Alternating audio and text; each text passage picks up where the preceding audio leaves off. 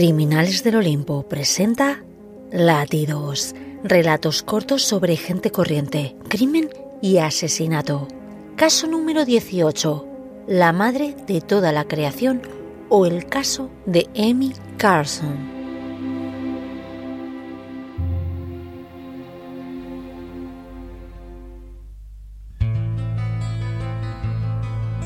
Nos encontramos en tiempos de caminos rocosos.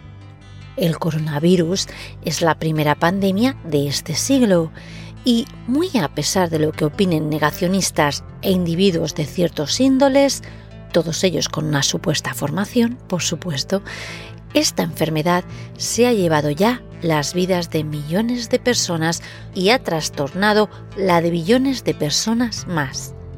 Justo en épocas de futuros inciertos, de enfermedades transmitidas por el aire, de crisis política y socioeconómica, pues es cuando las religiones y las sectas están de moda. Y es que no hay nada como soplos de aire fresco que limpien nuestro espíritu, que nos consuelen y alivien el dolor, que desvíen nuestra atención y sobre todo que hagan que creamos en algo y en una comunidad que nos hace compañía a la vez que nos vacía los bolsillos. Esta es la historia de Amy Carson, una mujer que, junto a su equipo de secuaces, vendía botes y botes de concentrado de plata coloidal como tratamiento para el COVID-19. La mujer defendía fervientemente sus ideas como si fuesen verdades absolutas, unas ideas que la llevaron, ciertamente, camino a la perdición. Buenas noches a todos, mi nombre es Alicia Gaspar y esto es Latidos.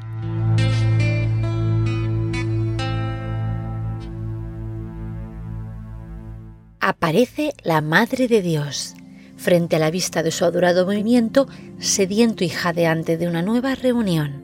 Love Has Won fue el nombre de esta secta que había sido bautizada ya como un nuevo inicio, como una nueva era. Cantos enérgicos y brazos levantados le dan la bienvenida a la que proclama oficialmente la existencia de esta revolución ideológica y quien, por otra parte, asegura tener más de 19 millones de años de edad. La mujer viste una túnica de color rojo carmesí, de una tela más bien de algodón, con su cabello castaño atado prolijamente y enardeciendo sus ojos verdes, quienes a su vez disfrutaban del espectáculo que sus miembros le demandaban cada vez más. Nada menos que 144.000 fieles en total, muchos de ellos perteneciendo a su cargo en jerarquía de padres dioses. La Madre Dios agita sus manos. Un hombre de marcados pectorales que viste unos shorts de la misma tela que la túnica de la gurú sube al pequeño escenario y cuchichea algo a su oído. Este es su más fiel seguidor, su marido, el centro de gravedad de todos los padres dioses. Se llama Andrew Proface.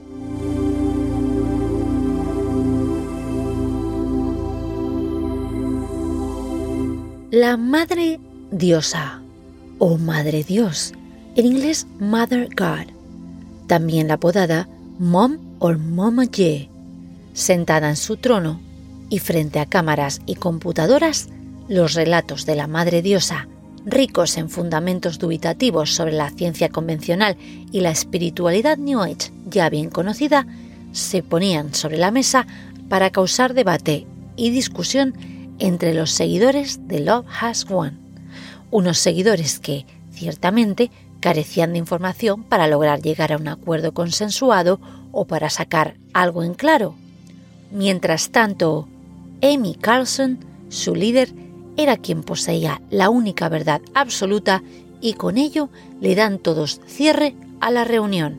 En ese momento, la mujer toma una posición de loto meditativa y, colocándose las manos enfrentadas en el pecho, saluda con una enorme sonrisa a sus fieles. De pronto, dos niños, sus hijos, irrumpen en la habitación. En ese preciso instante, Amy los fulmina con su mirada. La Madre Dios comienza a llamar a gritos al padre de su segundo hijo para que éste se encargue de ellos y, acto seguido, se atraganta. Podía ser el café, algo que había comido. El cuerpo de Amy se estrella directamente contra el suelo. Ahora la mujer llora y se retuerce por un dolor agudo, un dolor punzante, algo que la inhabilitaba por completo y que no le permitía moverse. Y así, Amy se abrazaba las piernas en posición fetal mientras yacía tumbada en un gélido suelo de azulejo. La Madre Diosa, jadeante, pedía con todas sus fuerzas que parara el calvario, pero el dolor, por desgracia, no cesaba, con lo que finalmente Amy se vio obligada a arrastrarse por el suelo rumbo a un pequeño armarito al otro lado de la habitación. No lo soportaría más tiempo, y ahora es cuando sus manos finalmente alcanzan una botella azul de un litro. Abre la tapa y ésta comienza a beber de forma desmedida. Así, leemos en el bote lo que realmente esta semidiosa utiliza para llenar su estómago. Es plata coloidal. Amy solía defender sus teorías y mantenerse inflexible al discutir los avances de la ciencia. La mujer no ingería medicamentos farmacéuticos y solo recurriría a la naturaleza en sus antídotos. Aún así, estas dolencias, que en principio no habían sido de gran importancia, comenzaron a volverse más y más intensos y frecuentes y ahora la Madre Diosa intuía que algo había cambiado. El pánico comenzaba a ganarle la batalla y, en su interior, sabía que algo no estaba bien. Pasan unos minutos. Amy se incorpora y, completamente exhausta por su condición, pero recuperada ya ante los ojos de su esposo, sale de la habitación. Los seguidores de la Madre de Dios abren una nueva discusión. Sacan un tema del que había que hablar, de la salud de Amy. La líder argumentaba que daba igual si su salud estaba bien o mal, que había algo de mayor interés en juego. Según las profecías de Amy, ella no podía ser sustituida, ya que era la única responsable para guiar a sus discípulos hacia la quinta dimensión, ya que el inicio de una nueva era los estaba esperando, y tan solo unos pocos podrían acceder a este nuevo paraíso. Ante tal situación, la familia de Amy dentro del culto no apoyó su postura, por lo que ésta tomó la determinación de abandonarlos. Aquí es cuando la vida de Amy da un giro. Aquí es cuando ésta decide elegir su delirio, su fe, sus seguidores y rompe por completo su familia para continuar con su carrera en solitario.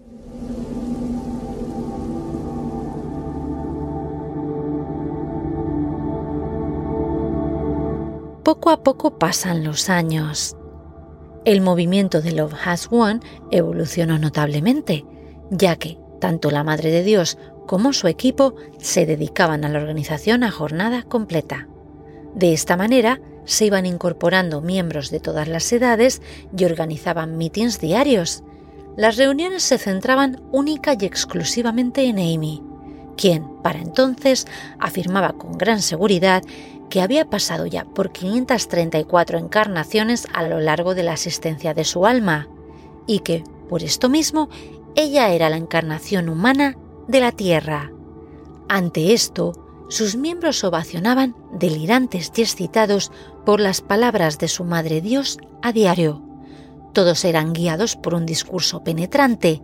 Todos estaban convencidos en sus mentes y sus corazones de que pasarían a formar parte de este nuevo comienzo. Aún así, para que esto ocurriera, debían cumplir a rajatabla todas las palabras de su líder, de Amy Carson. ¿Y qué estilo de vida se vivía en la comuna? Os preguntaréis. Bien, a pesar de que la gurú se levantaba a la una de la tarde, no permitía que sus seguidores durmiesen más de cinco horas por día. Todos debían estar a sus pies y manos todo el tiempo, solventando sus caprichos y atendiéndola en todo lo que exigía. En ocasiones, Madre Dios gritaba furiosamente a sus fieles si sus necesidades no eran correctamente cumplimentadas, y el maltrato era tan considerable y constante como el que también llevaba a cabo con los niños y mascotas de la casa. A los pocos meses, la secta se volvió una dictadura, hasta tal punto en el que Amy decidió que el grupo se mudara a Hawái para instalar allí una nueva sede. Este nuevo asentamiento, entre otras cosas, aseguraría la mano de obra de todos y cada uno de los seguidores de Love Has Won y los cuidados intensivos a su líder, una líder que poco a poco iba mostrando un rostro más famélico y cayendo más y más enferma.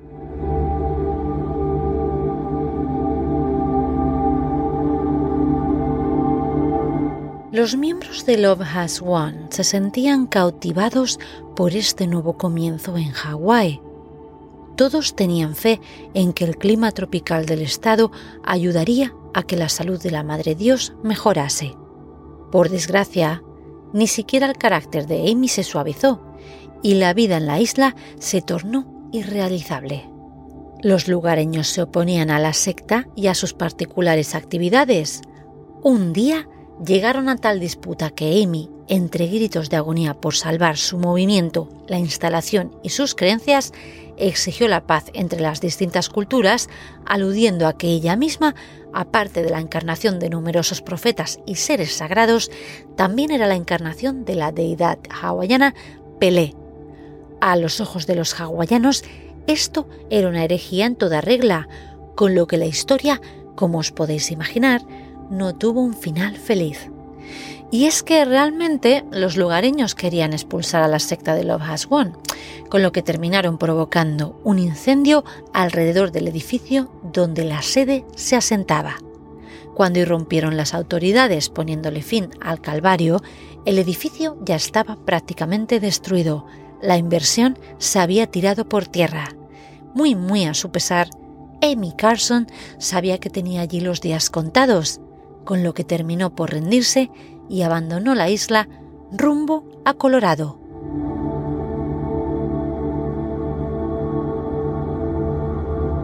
El regreso a su ciudad natal no fue nada fácil. Para ese entonces, el estado de salud de Amy había empeorado considerablemente. La mujer lucía un cuerpo esquelético, con una piel de tono violáceo y un cabello color ceniza completamente apagado. Andrew Profazzi, su protector, le advirtió que los remedios caseros no estaban funcionando y que por ello necesitaba buscar tratamiento médico. Según él, la solución de plata que ingería en grandes cantidades junto a sus rituales diarios con el alcohol y la marihuana, además de ser dañinos para su salud, no estaban aportando mejoras. Pero Carlson reaccionó de una manera defensiva e insultante. La líder se negó a romper con sus vicios, continuó automedicándose en grandes cantidades y, por desgracia, todo esto provocó que Carlson recayera en el maltrato constante a los que le rodeaban, con especial atención a los niños de la comuna. Finalmente, el señor Profazzi decidió abandonar la secta y esto supuso ser una gran pérdida y apoyo para Amy.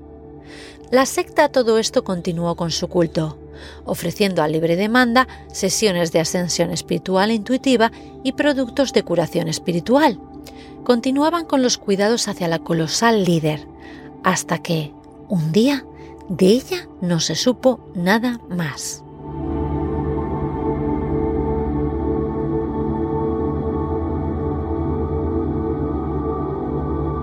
Sí, Amy desapareció como el viento, sin dejar rastro alguno de un momento a otro y sus miembros continuaron de igual manera con sus ritos, no advirtiendo intencionadamente la ausencia de la Madre Dios.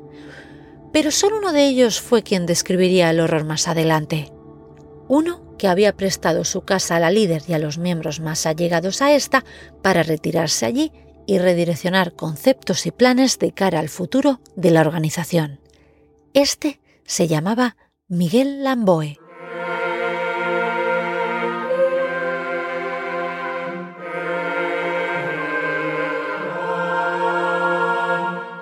28 de abril de 2021.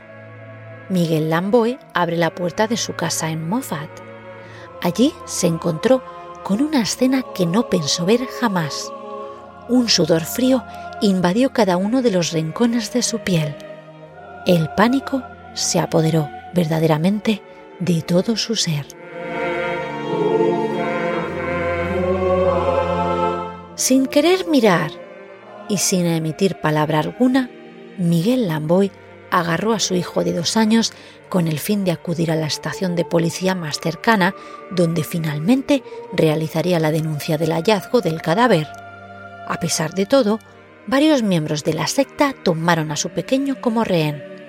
Estos esbirros de la Madre Diosa se rebelaron amenazando ferozmente a Lamboy con terminar con la vida de su hijo. Sus discursos eran amenazantes, delirantes, apocalípticos. El padre del chico tomó aire y, dejando a su pequeño con ese puñado de locos, corrió igualmente a la comisaría lo más rápido que pudo. Pero lo que realmente rompía el corazón de Lamboy era eso, esa incógnita que estaba como engrabada en su interior. ¿Llegaría a rescatar a su hijo? Sin duda alguna ya había descubierto eso que le llevaba torturando durante tres semanas, el paradero de Amy Carson.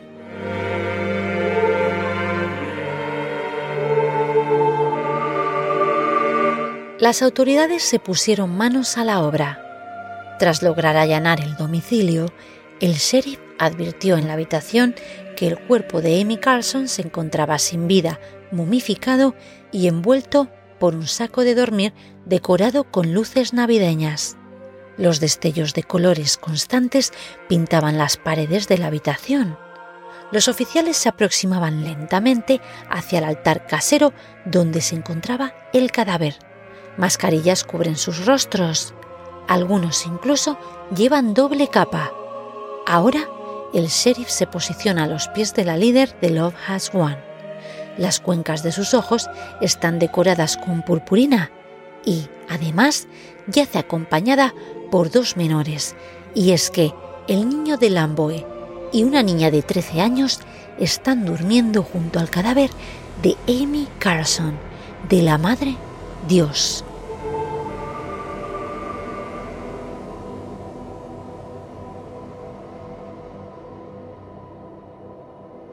El cuerpo se encontraba en un estado de descomposición tal que el hedor de la habitación era inhalable.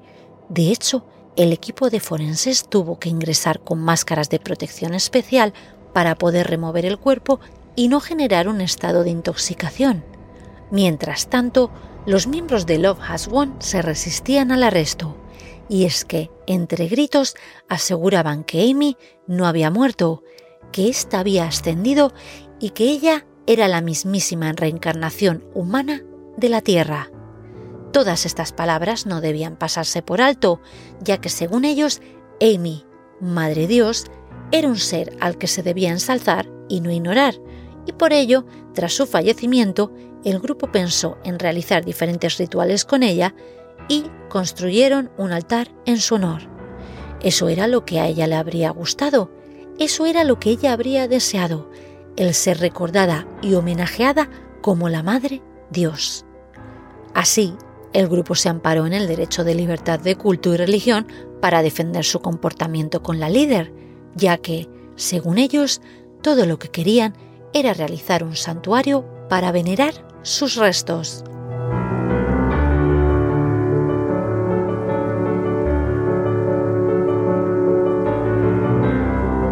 La escena fue verdaderamente perturbadora. La lucha de los oficiales por llevarse a los miembros fue atroz. La acusación fue principalmente vejación del cadáver, manipulación de restos humanos y maltrato infantil. Los médicos forenses e investigadores, aún a día de hoy, se encuentran estudiando el caso y la escena del crimen, pero los miembros sospechosos de cometer estas atrocidades con el cuerpo fueron identificados como Ryan Kramer, Christopher Roger, Sarah Rudolph, Karen Raymond, Jason Castillo, John Robertson y Obdulia Franco, actualmente detenidos. A todo esto, los vídeos de Amy, la plataforma de streaming y la secta siguen en pie, aunque en proceso de congelación.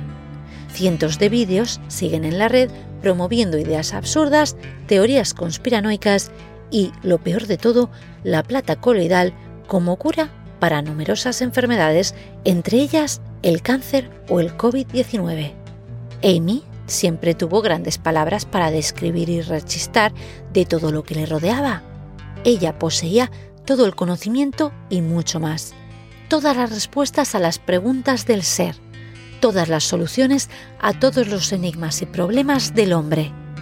Esta sabiduría de la omnipotente, de la omnipresente, de la puerta a la quinta dimensión, es lo que precisamente condujo a la Madre de Dios directa a la tumba. La pregunta es, ¿encontrará la forma de reencarnarse otra vez? Hagan sus apuestas.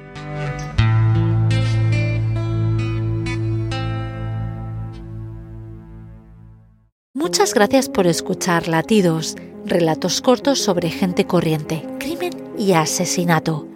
Si te ha gustado y eres un asiduo, suscríbete a mi canal y visita criminalesdelolimpo.com para ver otras formas de colaborar conmigo. Muchas gracias por estar ahí. Mi nombre, Alicia Gaspar, y esto es Latidos.